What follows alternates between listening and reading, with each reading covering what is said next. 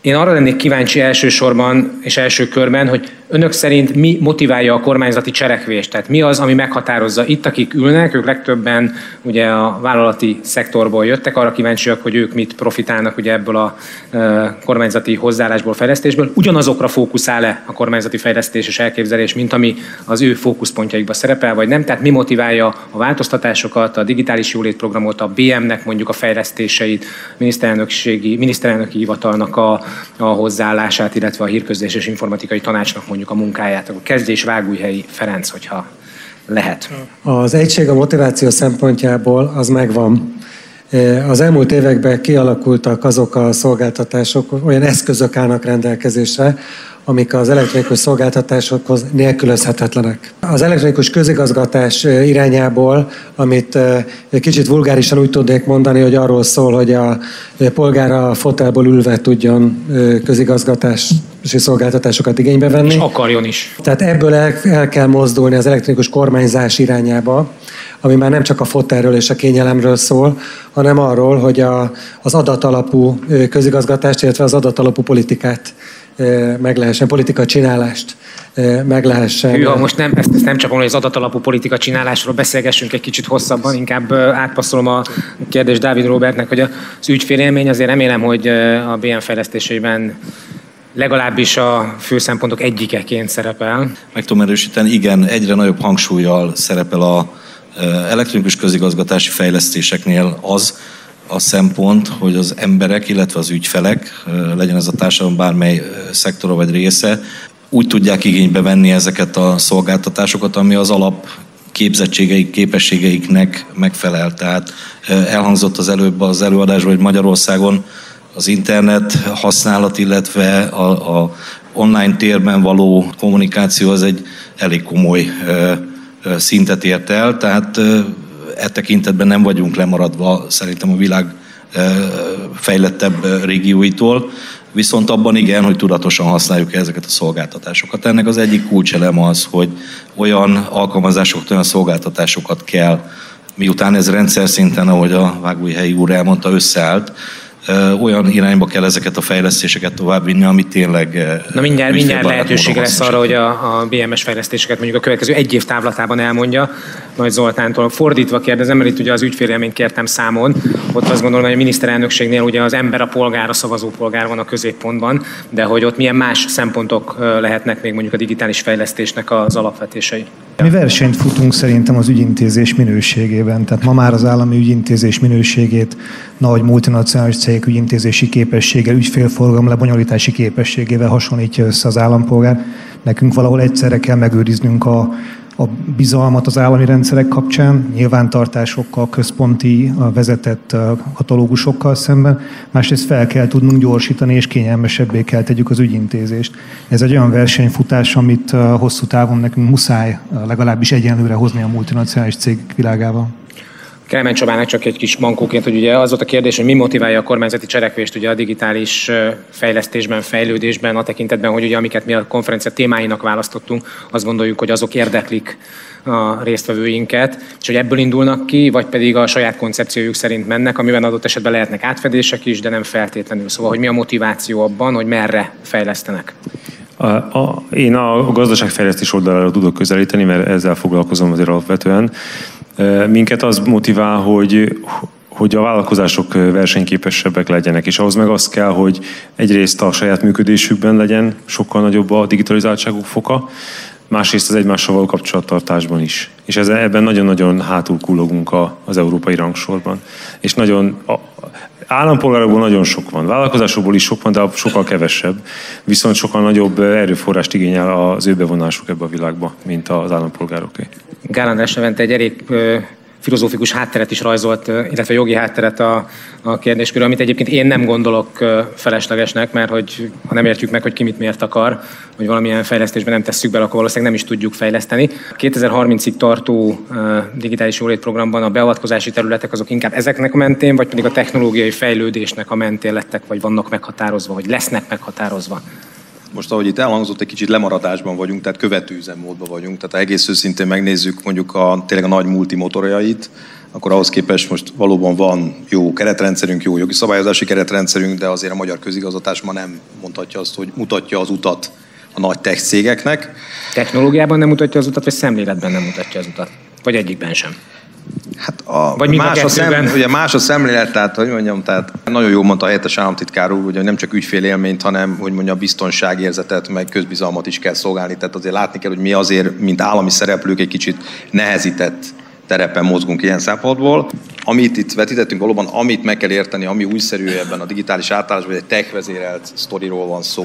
Tehát mi jogászok, közgazdászok, szociológusok tök jó modelleket találunk és lereagáljuk, de alapvetően szilíciumvölgybe, kínai hatalmas parkokba fejleszteni dolgokat, amiket mi lekövettünk és próbáljuk lekövetni. Az például egy kiemelt feladat, amit ugye Csaba is ugye említett, hogy például nekünk nagyon nagy feladatunk az, hogy a patrióta gazdaságpolitika keretében egy nagyon kemény, globális, és talán itt a jelenlévők számára ez egy jó üzenet, akkor azt mondtuk, hogy ugye három dolga van a DEP-nek, vagy a kormányzat digitális tevékenységének gazdaság területen, akadálymentes jó pályát kell teremteni, tiszta játékokat, nagyon hangsúlyos a fogyasztóvédelem, be se látjuk 2030-as perspektívával, hogy milyen új kihívásaink vannak fogyasztóvédelmi szempontból. A harmadik pedig, hogy a hazai csapat. Tehát mindenki, kivétel nélkül, mindenki mondja, hogy ilyen globális verseny, de mindenki a hazai csapatot nyomja. Tehát e tekintetben bátran, hál' Istennek 2010 óta ezt nagyon harsányan és egyértelműen lehet mondani, patrióta gazdaságpolitikát kell csinálni nem csak a mezőgazdaságban, hanem nyilvánvalóan a digitális ökoszisztémában is. Ez egy nagyon kemény meccs, mert ugye ezek a globális szereplők nem is értik, és egy ilyen furcsa gyarmati lázadást látnak, ilyen boxerlázadást látnak abban, hogyha valaki azt mondja, hogy magyar KKV-kat kell támogatni, de ezen túl kell lépni, tehát ugye ez föl kell venni a kesztyűt, és meccselni kell, és be kell rendezkedni arról, hogy az elkövetkező 50 évben ilyen meccsek fognak zajlani. Én most adnék lehetőséget mindenkinek arra, hogy nagyjából a következő egy évét felvázolja, hogy mit fog csinálni a különböző területeken, a BM-ben, a miniszterelnökségen, gazdaságfejlesztésben, digitális jólétprogramban akár, illetve az informatikai tanácsban, azért, hogy Magyarországnak a versenyképessége és az ebből fakadó szuverenitási erőssége az tovább fokozódjon. Vágújhelyi Ferenc? Pályát azt egy kicsit ki kéne egyenesíteni. Az a helyzet, hogy egy 15 éves gyerek ráklikkel egy 15 oldalas adatvédelmi nyilatkozatra, és ez alapján egy globális vállalatot mindenre följogosít, gyakorlatilag a saját életének minden eseményével való kufárkodásra, személyhez rendelten, az állam azt nem teheti meg. Ugye az állam ügyfele az e, e, általában valami jogszabály alapján jön. Nem is lenne jó, ha megtehetné. Viszont ki kell alakítani azokat a készségeket, tehát az államnak azokat a készségeit, ami az adatvédelmi irányelveknek megfelelően, illetve a jogszabályoknak megfelelően e, mégis valahogy e, a közösség szolgálatába állítja az adatokat. E, ez nagyon sokszor nem kell tudni azt, hogy konkrétan miről van szó, vagy bocsánat, hogy kiről van szó, de azt pontosan kell tudni, hogy a társadalomnak milyenek a tagjai. Tehát az egy Jó, erre milyen lépések tehetők mondjuk egy éven belül? Felelős adatvagyongazdálkodás. Mondjuk a BM-nél a felelős adatvagyongazdálkodás, ez megint egy másik. Uh, igen, kérdés. ennek a technológiai hátterét a BM uh, igyekszik majd biztosítani, uh, és az elkövetkezendő egy év vonatkozásában a legfontosabb teendőnk, illetve személy szerint nekem is az egyik legfontosabb feladatom a jelenleg futó fejlesztési projekteknek a lezárása és a ott fejlesztett alkalmazások, illetve különféle közigazgatási szolgáltatások vagy állami szolgáltatásoknak az üzembe helyezése. Ez az elkövetkezendő egy évben szerintem ugrásszerű eredményeket vagy fejlődést fog eredményezni mind Magyarország, tekintetében, mint pedig az állampolgárok, illetve az ügyfél élmény tekintetében. Az egyébként milyen táv, egyébként sok ideje beszélünk, amikor majd egy kártyán azonosítjuk magunkat, fizetünk vele, nem tudom én, telefonálunk és intézünk mindent egyfelől, másrészt meg mindent, mondjuk akkor, ahogy mondták, a fotelben ülve otthonról kényelmesen és nagyon gyorsan tudunk elintézni. Ezek sem milyen, milyen időtávok? Abban sem vagyok biztos, hogy az egy kártya is szükséges lesz, tehát azért vannak már alternatív megoldások. Egyre jobban előtérbe kerül a fejlesztési elképzeléseknél mind az alternatív azonosítási módok, mind a mesterséges intelligencia használat. Tehát, hogyha az ügyfél otthon a fotelben ülve szeretne elintézni, lehet hogy tényleg egy kicsit hogy mondjam, futurisztikus az elképzelés, de lehet, hogy elég rá gondolni, hogy melyik ügyet szeretné elintézni, és egy nagyon rövid kontaktussal vagy egy interakcióval elektronikus úton kapcsolatba kerülne az állammal, és a postás majd fog neki csengetni, és mondjuk az igényelt gépjárművezető okmányát kézbesíti neki. A gazdaságfejlesztésben a következő egy év programja? A legkiemelkedőbb az az 5G, és az, az ahhoz kapcsolódó összes technológia, meg, meg az állami szerepvállalás. Erről tavasszal, tavasszal is beszéltünk, hol tart most? Most Nagyjából azt látni, hogy mivel nagyon drága lesz az infrastruktúra kiépítése, illetve amit sokszor mondanak, azt az emberek azért többé-kevésbé egy ponton el is hiszik, hogy más egészségügyi hatásai is lesznek az 5G-nek, mint a korábbi generációknak. Nyilván senkinek nem célja, meg érdeke, hogy három, négy, meg nem tudom hány darab párhuzamos házat épüljön ki, mert irgalmatlan drága lesz a beruházás önmagában is, akár csak ha egy szolgáltató csinálja meg. Tehát most az államot keresi a szerepét, hogy hogyan tud a piacon lévő most szereplőknek valamilyen segítséget adni ahhoz, hogy nekik ne kelljen saját házatot építeniük, ugyanakkor mindenki a saját üzleti modelljében megtalálja a számítását. Erre elég jó esély van. Tehát a piaci szereplőkkel egy, egy nagyon komoly és jó, korrekt együttműködés van az a veszélyei, vagy az azzal kapcsolatos gondolkodás, ez lehet, hogy mondjuk amíg az eltartana, addig mondjuk tőlünk akár fényévekre is elléphetnek más országok. Nyilván nem fog annyi ideig tartani annak a kockázat felmérése, mint amennyi idő alatt a bevezetésre sor kéne, hogy kerüljön. Szóval, hogy mikor várható az, hogy ez valóságos technológiaként rendelkezésére áll az átlag embereknek, vagy akár a cégeknek? Ha, ha figyeljük a, a telekommunikációs cégeket, akkor azért látni, hogy az ősszel már el fog indulni az 5G szolgáltatás bizonyos helyeken. Azt látni kell, hogy azok a frekvencia tartományok, amiket most meghirdettek aukcióra, és amelyeknek most, a, most zajlik ez a folyamata, azokhoz a, a, a három közül kettőnek nem feltétlenül kell új infrastruktúra építés. Tehát azt jól látjuk mi is, meg a piaci szereplők is azt mondják, hogy ők a már meglévő tornyaikkal, meg hálózati kapacitásukkal fognak tudni 5G szolgáltatásokat nyújtani azokon a területeken, ahol elsősorban a, a a, az Európai Uniós célkitűzések is érintenek. Tehát a sűrűn lakott területeken, a fő közlekedési, főbb közlekedési útvonalak mentén. Tehát ezért sokkal gyorsabb lesz az 5G bevezetése, azt lehet látni, mint amire korábban lehetett számítani. Az bizt... egy, egy év múlva már nem ezt fogjuk mondani, hogy sokkal gyorsabb lesz, hanem már, hanem már sokan használni fogják. Inkább a korlátja az inkább a személy használatú eszközöknek a a hiányából fog fakadni, nem sem mint a technológiának a rendelkezésre állásából. Nagy Zoltán, a miniszterelnökségnek az elképzelései az információtechnológiát illetően a következő időszakra? Nagyon gyorsan mondjuk három blokkra kéne bontanom, akkor a, a jövőt illetően szerintem reflektálnék András prezentációjára. Tehát olyan kereteket kell megteremteni, ahol egyébként életképes a gazdaság, lehet fejlődni, biztonságos jogi normák, szabályozások vannak. Ez nem egy könnyű pálya, nem kiszámítható, sok helyen akár jogdogmatikai módosítások is kellenek ahhoz, hogy akár egy komplet adatvédelmi rendszer jogi átgondolása megtörténjen. Azt Ez hogy egy... lehet egyébként mondjuk az önök praxisában megvalósítani, hogy miközben a technológia, sokszor beszélünk róla, fénysebességgel változik, a közben, ahogy mondtuk, az egyetemeknek is más az érdeke, mint a cégeknek a piacon, de ugyanitt a szabályozónak szinte lehetetlen feladat ezzel mondjuk lépést tartani, vagy nem? Nem tudom. Szerencsére nekem, mint közgazdász, jogásznak a praxisomban nem tartozik jogi szabályozás megvalósítása, de ez nem egy, nem egy könnyű dolog. Szerencsére nem vagyunk ebben egyedül, hiszen van elközigazgatási stratégiáért felelős minisztérium, van NHIT, és van más olyan tárca, mint ITM is, akik például ezzel foglalkoznak. Ez nem csak a mi egyedüli munkánk, hanem ez egy közös kormányzati célkitűzés, amiben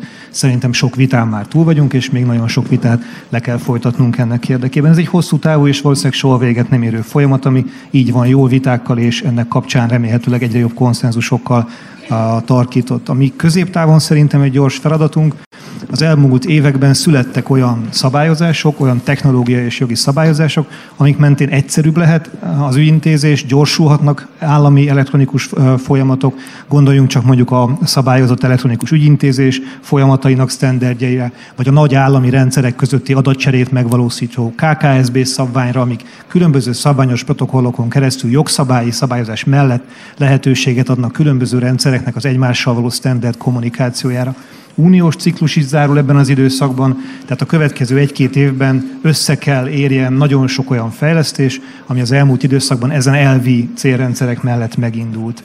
A rövid távú feladatunk pedig azt mondom, naponta kell annak kapcsán küzdenünk, akár a saját kollégáink, akár mindenkinek a kompetencia fejlesztése ügyébe, hogy ne azt gondoljuk, hogy egy táblázat akkor jó, ha így széles, hanem akkor, hogyha így hosszú, legyenek normalizált adatbázisaink, a keletkező adatokat, a mindennapi munka során keletkező adatokat újra fel tudjuk használni. Végső soron ezzel fogunk tudni naponta harcot nyerni, és remélem, hogy a közös munka végén hosszú távon is. Aminek soha nem lesz vége, ha jól sejtjük már, hogy nem csak ennek a közös munkának. Nyerni még fogunk, csak hol? Jó, csak egy szakaszolva fogunk örülni neki. Digitális jólét program elkövetkezendő egy évének. A, hát az nehéz lenne felszorolni, de mondjuk akkor három osztatban emberről, amin dolgozunk elég intenzíven, ez a digitális Comenius program, hogy az első Orbán kormány idején volt a Comenius program, egy sikeres tartalomfejlesztés volt hogy azt mondjuk, hogy van a digitális oktatási stratégia, amit mondtam, ott kompetenciafejlesztés, digitális gyermekvédelem, ami embervédelmet jelent. Ehhez Magyarországon hozzáveszem a nyelvvédelmet, tartalomfejlesztés, ugye azért a digitális ökoszisztéma komoly veszélyt jelent a mindennapi nyelvhasználatunkra és tartalomelőállításra, ezt kutatások támasztják alá. Tehát ez a digitális Comenius program, ami minden nem nagy állam számára nagyon fontos, hogy saját felhőben, magyar nyelvi környezetben védjük a gyermekeinket és a, egyetlen az állampolgárokat, de közben pedig versenyképes kompetensek legyünk. Ez az első. Rendszer esetében, ami nagyon intenzíven gondolkodás, egy új típusú fogyasztóvédelem, új fogyasztóvédelmi eszközrendszer kell, itt ide idézem Pintér Sándor szellemét, aki ugye azt mondta, hogy azért az nem jó védekezés, hogy megállapítom a támadást, és próbálom utána még vastagabbra venni, úgymond az ajtót, hogy ne rúgják be, hanem hát azért elkezdek botorkálni, hogy mégis kirugdossa az ajtót, aki be akar jönni. Ugye ez egy klasszikus rendőri mentalitás szükség van erre, tehát azért a fogyasztóvédelemnek egy kicsit át kell menni, most nem azt mondom, hogy kriminalizálni kell a helyzetet, de jól látszik, hogy olyan gyorsabb bűnelkövetés, ami már nem polgárjogi, hanem büntetőjogi elkövetést von maga után, új eszközrendszerekkel felkészülni. A digitális államkormányzás tekintetében, amit talán érdekes és mindenki számára érthető, Ugye a rendszerváltás idején a kommunizmusból kilábalva Sólyom László által vezetett alkotmánybíróság egy nagyon szép dogmatikai rendszert alakított ki a szinguláris adatoknak a dogmatikai rendszeréről. Nem csak Magyarországon, bárhol a világon majd nagyon nagy kérdés, a big data, az adatvagyon, az adattömeg, aznak mi a jogi természete. Szerzőjogi, dologi jogi, és így tovább. A mesterséges intelligencia koalícióban a legjobb magyar jogászok dolgoznak azon, hogy ebben egy jó választ adjunk. Az angol szászok másképp közelítenek ehhez, mert ők azt mondják, hogy majd a bíró előbb-utóbb eldöntés esetjogilag kiérlelik magukból. Kontinentális jogrendszerben, amilyen mondjuk a német vagy éppen a magyar, komoly dogmatikai fejlesztés van. Egy adatvagyon törvény szerintem heteken belül elkezdődik az ezzel kapcsolatos szakmai munka, és ugyanígy például a robotok esetében ugye kezdeményezzük azt, hogy nézzük meg, hogy a polgári törvénykönyv mondjuk egy 5-6 éves perspektívában lehet egy olyan novellája, hogy azt mondom, van a természetes személy, van a jogi személy, és a robotok, a tanuló robotok belátható időn belül el tudnak oda jutni, ahol már nem a termékfelelősség lesz, hanem ha tetszik, lesz egy technológiai személyfelelősség. Kicsit ez ma science fictionnek hangzik, de mondjuk a 2030-as perspektívában elképzelhető, hogy a magyar jogrendszerben, elgó a magyar állam működésében ezt a technológiai személyt, mint robotot definiálnunk kell, mint önálló felelősségi pont. Önök mennyire gondolják magukat a hétköznapi életükben digitális benszülöttnek, analfabétának, vagy newcomernek, tehát hogy miközben ugye egészen máshogy felelősen kell és átfogóan gondolkodniuk arról, hogy a területükön mit csináljanak ezzel a digitális cunamival, ami hónapról hónapra, évről évre ér minket. Erre mondjuk mennyi figyelmet fordítanak a magánéletükben, mennyire gondolják magukat digitálisan felkészültnek, vagy odafigyelősnek? Kelemen Csaba, mondjuk legyen, nagyon rég alkalmaztam ezt a tízes listát, mondjuk egytől tízig, a tíz akkor nagyon felelős, ha egy, akkor nagyon nem. Ma egész nap Excel táblával küzdöttem. Magánéletileg, vagy? Nem. nem. Ott még nem tudom. Az a rész az még könnyen megvan. Szerintem nyolc. Én azt mondanám. De én optimista ember vagyok. Vágóhelyi Ferenc? Én challenge a közigazgatást. Nagyon keményen. De nem csak a közigazgatás. Már magánemberként úgy érti. Magánemberként. Én a, nem tudom, a médiamáknak is AVDH-val hitelesített garancia levelet írok. Imádhatják be. ott. Hogy, igen, nagyon szeretnek. Tehát én azt mondanám, hogy tíz, mert amit lehet, azt így magánemberként is. Dávid Robert? Gyakorló édesapaként ugye olyan korú gyermekem van, amelyik pont ebbe a korban él, illetve ezeket a készségeket napi szinten használja, úgyhogy kénytelen vagyok alkalmazkodni hozzá, hogyha a kommunikációs kapcsolatot fenn akarom Hát jó, csak az mondjuk ott a használat az egészen más irányban. Abszolút, mint, a viszont adat. tudatosan használja. Nyilván erre fordítottunk némi figyelmet a párommal. Én magam is hasonlóan Vágói helyi úrhoz, én, én, én, én is szeretem a kihívásokat és hát én is challenge alapvetően inkább a Nemzeti Adó és Vámhivatal, de a helyi önkormányzati rendszert is mindenféle beadványa is kérelemmel. Jó, tehát magas önértékelésnél, Zoltán ront ezen vagy javít, vagy csak az átlagot beállítja. Hát ilyen szép átlag mellett én is szeretnék átlagos Mi egymást is challenge nap, mint nap, azt hiszem. Úgyhogy ilyen környezetben nagyon Magánéletükben nagyon... Magánéletileg még nem próbáltuk, de igen, hogy Magánéleti ma... digitális képességeikre. Küzdünk. Én azt mondom, hogy ez egy folyamatos tanulás. Tehát én jó magam, ha már első Orbán kormányt így érzed, akkor én akkor, mint érettségiző diák lettem rendszergazda, azóta bár közgazdászként végeztem, de küzdök folyamatosan volt, amikor azt hittem, hogy tudok programozni, ez napról napra elmúlt, aztán mindig az ember rájön, hogy ezt hozzá kell tanulni. Ez egy folyamatos küzdelem, szeretnék egyszer hogy én is tízes lenni, szerintem ez soha nem fog bekövetkezni. Mert hogy most hányas? Valószínűleg valahol a Vágújhelyi Ferenc úr alatt, Dávid Ferenc úr környékén éppen. Gál András Levente, végül nem utolsó sorban. Nem tudom, ezt igazából értem, hogy nem egy, nem egy dimenziós. Tehát az ember valamiben halad, valamiben nem, nem lehet ezt így szerintem egy, de kivételes módon besimulok az átlagba öt.